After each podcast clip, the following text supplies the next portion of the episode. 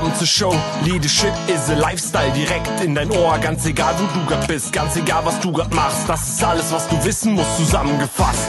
Du willst nach oben oder dass alles so bleibt. Du willst ein bisschen glücklicher oder erfolgreicher sein. Du willst, dass du Ziele erreichst. Dann nimm dir doch die nächsten Minuten für dich Zeit. Denn das ist, was Leadership is a Lifestyle heißt. Herzlich willkommen zum Podcast Leadership is a Lifestyle. Schön, dass du wieder dabei bist. Es ist immer noch Bewerberwoche. Inzwischen haben wir Tag 4 und wir sind tatsächlich schon auf der Zielgeraden angelangt und nähern uns so langsam dem Endspurt. Heute bin ich noch einmal an der Reihe, Jana Tiletschke, Leiterin des Recruiting-Teams der Volz Personalberatung. Ich habe dir heute ein ganz besonderes Thema mitgebracht. Es geht um den letzten Eindruck. Richtig gehört, wir reden nicht über den ersten Eindruck, sondern über den letzten Eindruck. Mein Thema heißt, der erste Eindruck zählt, der letzte Eindruck bleibt. Mit diesen fünf Tipps, die ich dir jetzt vorstelle, bleibst du nach deinem Bewerbungsgespräch garantiert in guter Erinnerung. Zumindest, wenn du sie einhältst. Was heißt denn eigentlich, der erste Eindruck zählt und der letzte Eindruck bleibt? Das bedeutet, klar, in den ersten Momenten, wenn dein Gegenüber dich kennenlernt, bildet er automatisch eine Meinung über dich. Und die Meinung, wenn die positiv ist, entscheidet natürlich auch über einen sympathischen und positiven Gesprächsverlauf. Aber so wie du aus der Tür rausgehst, so bleibst du dann eben auch in Erinnerung. Und die Erinnerung ist natürlich langfristig. Und deswegen ist es so wichtig, dass du einen guten letzten Eindruck machst und damit dann eben auch punktest. So, und wie versprochen jetzt fünf wertvolle Tipps, wie du auch mit deinem letzten Eindruck punkten kannst. Tipp 1. Der Fauxpas am Anfang ist am Anfang und bleibt am Anfang und wird nicht am Ende zu einem zweiten Fauxpas. Was meine ich damit? Naja, bist du am Anfang vielleicht zu spät gekommen? Das ist natürlich ein No-Go. Es kann aber passieren. Wir sind Menschen. Und wenn es dir unglücklicherweise passiert ist, natürlich entschuldigst du dich am Anfang des Gesprächs. Natürlich sagst du am Anfang des Gesprächs, es tut mir sehr, sehr leid, dass ich zu spät gekommen bin. Das ist ein Fauxpas. Äh, grundsätzlich bin ich pünktlich, verspreche ich Ihnen. Aber ja, heute war einfach, äh, kam ganz viel Pech zusammen. Ich finde es toll, dass wir trotzdem miteinander sprechen, dass Sie mir trotzdem die Zeit geben. Und ich finde, lassen Sie uns doch jetzt keine Zeit verlieren, sondern direkt starten. Ja, super, mega, hast du toll gemacht. Was du dann auf keinen Fall machen solltest, am Ende des Gesprächs nochmal sagen, ja, und ich wollte nur noch mal sagen, es tut mir wirklich leid, dass ich zu spät gekommen bin. Das ist echt un unmöglich von mir. Das ist ganz, ganz blöd. Richtig, das ist ganz, ganz blöd, dass du das am Ende noch mal gesagt hast. Denn du ziehst die Stimmung wieder runter. Das kann sein. Klar, du hast, ich sag's mal auf Deutsch, Mist gebaut, ähm, wenn du zu spät gekommen bist, aber du hast es dann geschafft, die Leute wieder von dir zu überzeugen, eine positive Stimmung ähm, zu generieren, dann lass sie doch auch positiv und sympathisch diese Stimmung und den Gesprächsverlauf und zieh die Sympathiekurve nicht wieder komplett runter. Das ist ein No-Go. Kommen wir jetzt zu meinem Tipp 2. Tipp 2 heißt Fragen stellen. Fragen stellen, das ist ein ganz, ganz, ganz wichtiger Punkt in deinem Bewerbungsgespräch. Und ich meine damit deine Fragen, die du stellen sollst, ganz zum Ende.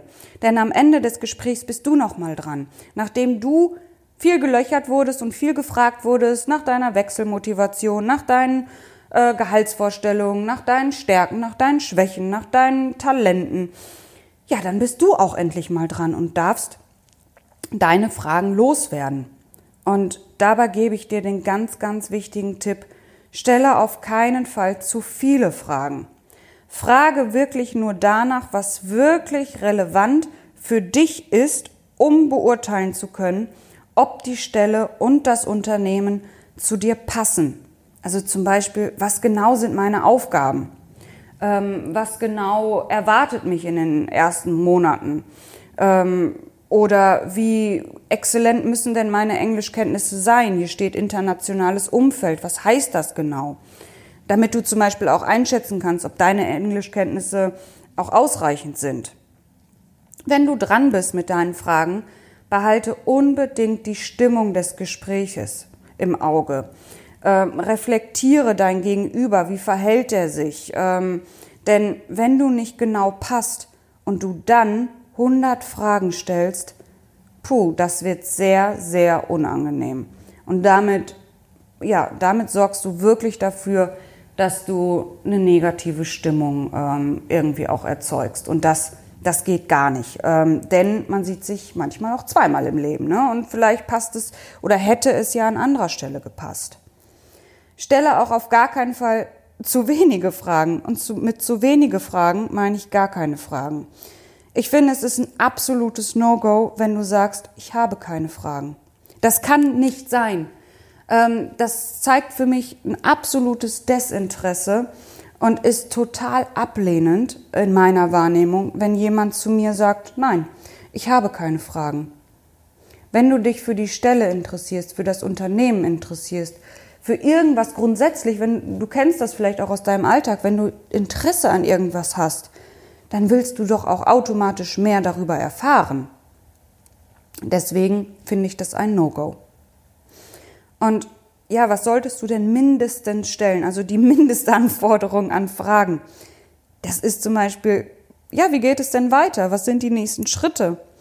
Wie ist der Prozessfortschritt äh, äh, und äh, wann höre ich wieder von Ihnen? Das finde ich ganz, ganz wichtig, auch für dich, dass du weißt, ähm, wann kannst du denn damit rechnen, dass du eine Rückmeldung bekommst. Manchmal, gerade in Urlaubszeiten, ja, dann dauert das schon mal 14 Tage.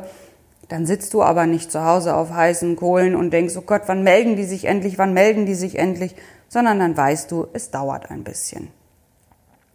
Jetzt nenne ich dir aber mal wirklich ein paar Beispielfragen, also richtige Fragen, die du stellen kannst, ähm, und die dann eben auch gut ankommen und einen guten letzten Eindruck von dir ähm, machen können. Das ist zum Beispiel die Frage, wieso ist denn diese Stelle überhaupt vakant? Das finde ich eine ganz, ganz wichtige Frage, denn daran kannst du auch schon so ein bisschen erkennen, wenn die ähm, Stelle neu besetzt wird, dann ist da vielleicht ein Teamaufbau hinter oder überhaupt möchte das Unternehmen wachsen. Wenn es eine Nachbesetzung ist, dann finde ich es auch ganz wichtig zu fragen, ähm, wieso wird denn diese Stelle nachbesetzt? Vielleicht gibt es da irgendwelche negativen Stimmungen in dem, äh, in dem Team oder ähm, ja, dein vorheriger Stelleninhaber ist aber auch einfach nur in Rente gegangen. Man weiß es nicht. Deswegen frag doch einfach nach. Auch die, die Frage, wieso, ähm, ähm, äh, Quatsch, oder wie ist denn das Team strukturiert?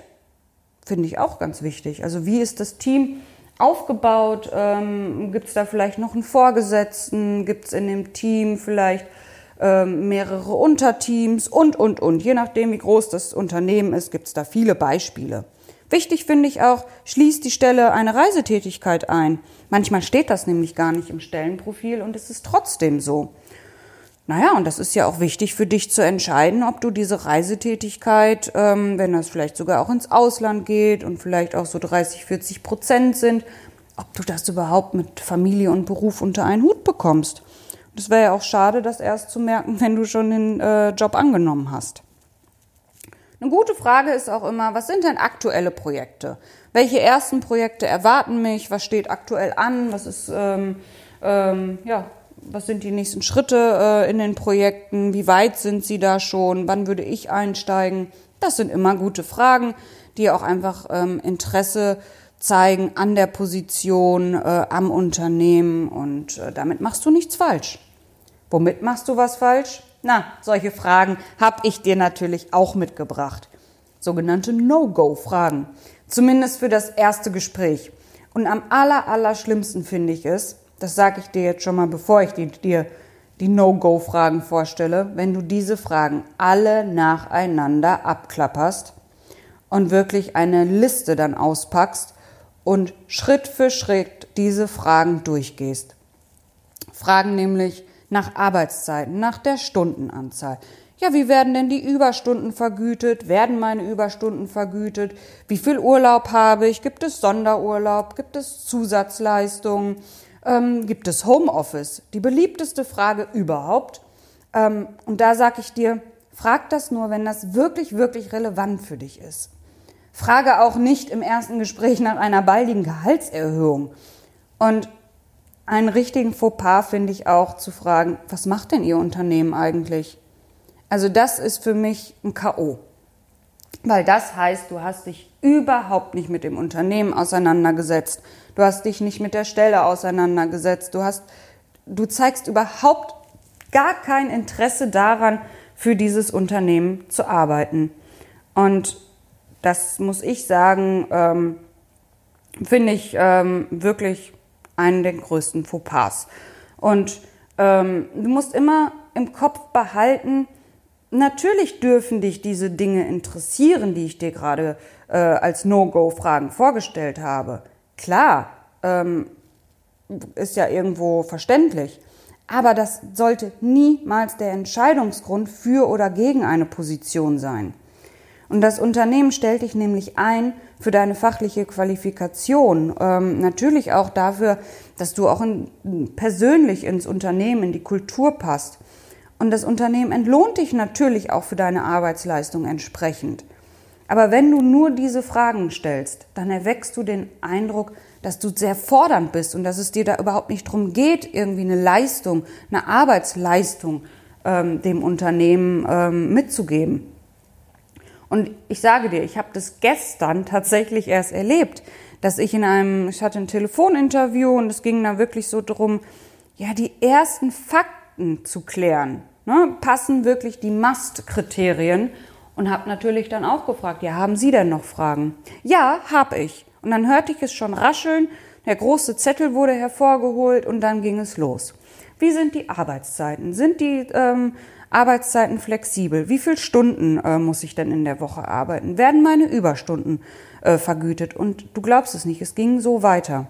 Natürlich habe ich das nicht zugelassen, sondern unterbrochen und habe dann gefragt, entschuldigen Sie, haben Sie denn auch Fragen zur Position oder zum Unternehmen? Und dann war Stille am anderen Ende der Leitung, denn da gab es keinerlei Fragen. Und ja, du kannst es ahnen, das macht einen richtig, richtig schlechten Eindruck. Und das war sehr schade, denn die Kandidatin oder der Kandidat hätte fachlich sehr, sehr gut auf die Position gepasst. Und jetzt denke ich mir aber, hm, da gucke ich aber dreimal hin, ob der Kandidat wirklich der richtige oder die Kandidatin die richtige für das Unternehmen ist. So, jetzt kommen wir aber mal zu Tipp 3. Tipp 3 ist Freundlichkeit wert am längsten.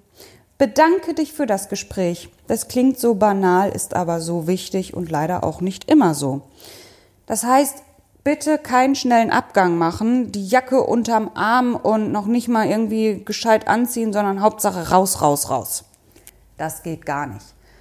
Was aber auch nicht geht, in aller Seelenruhe noch deinen Kaffee auszutrinken, vielleicht noch einen Keks nehmen, dich noch entspannt zurücklehnen in dem Sessel oder in, auf dem Stuhl, die Aussicht noch ein bisschen genießen und zu denken, ach ja, jetzt können wir ja noch ein bisschen plaudern. Nein, dein Gegenüber hat ja vielleicht auch noch weitere Termine. Also das hat wirklich so ein bisschen was mit Feingefühl zu tun. Dein Feingefühl ist genauso gefragt, wenn es um den Rundgang geht. Manchmal, ne, wenn das Gespräch sehr gut verlaufen ist, wirst du gebeten äh, oder wird dir vorgeschlagen, noch so, dir so ein bisschen die Räumlichkeiten anzuschauen. Sei dabei bitte unbedingt on air. Grüße jeden oder nicke wenigstens jedem zu, zeige Interesse, und verhalte dich unbedingt souverän und diskret. Das heißt, bitte äh, blätter nicht in irgendwelchen Unterlagen, die da liegen, oder schaue auf die Bildschirme. Ähm, da ist wirklich Diskretion und natürlich auch Datenschutz gefragt. Und bleibe auch freundlich, das ist nochmal ein wichtiger Tipp, ähm, auch wenn die Stelle nicht passt. Man sieht sich immer zweimal im Leben. Ich habe es eben schon mal kurz angerissen. Und ich habe das schon so häufig erlebt, dass ein Kandidat aus irgendwelchen Gründen nicht zu dieser einen Stelle passte, aber dann nach Monaten, nach sechs Monaten zum Beispiel, bekomme ich plötzlich eine Position rein und denke, ja, da war doch mal einer. Der war so toll, der hat sich so gut verkauft oder diejenige hat sich so gut verkauft, die ist wie geschaffen für diese Position. So, und dann rufe ich dich natürlich an und sage, hey, wir haben da jetzt was, das passt, ich sag's mal so wie es ist, wie Arsch auf Eimer. So, und wenn du aber dann in dem Gespräch schon irgendwie dann gesagt hast, ja, wieso haben sie mich denn überhaupt eingeladen? Das weiß man doch, dass ich da nicht drauf passe, das sieht man ja wohl. Ich kann ja gar nicht so gut Englisch, das hätten sie mich ja wohl vorher mal fragen können. Erlebe ich häufig tatsächlich, ne? Und damit verbaust du dir natürlich deine potenziell zweite Chance. Deswegen bleibe freundlich. Natürlich, wenn du merkst, es passt überhaupt nicht und du kannst den Anforderungen nicht gerecht werden oder die beschriebene Kultur passt gar nicht zu dem, was du eigentlich suchst.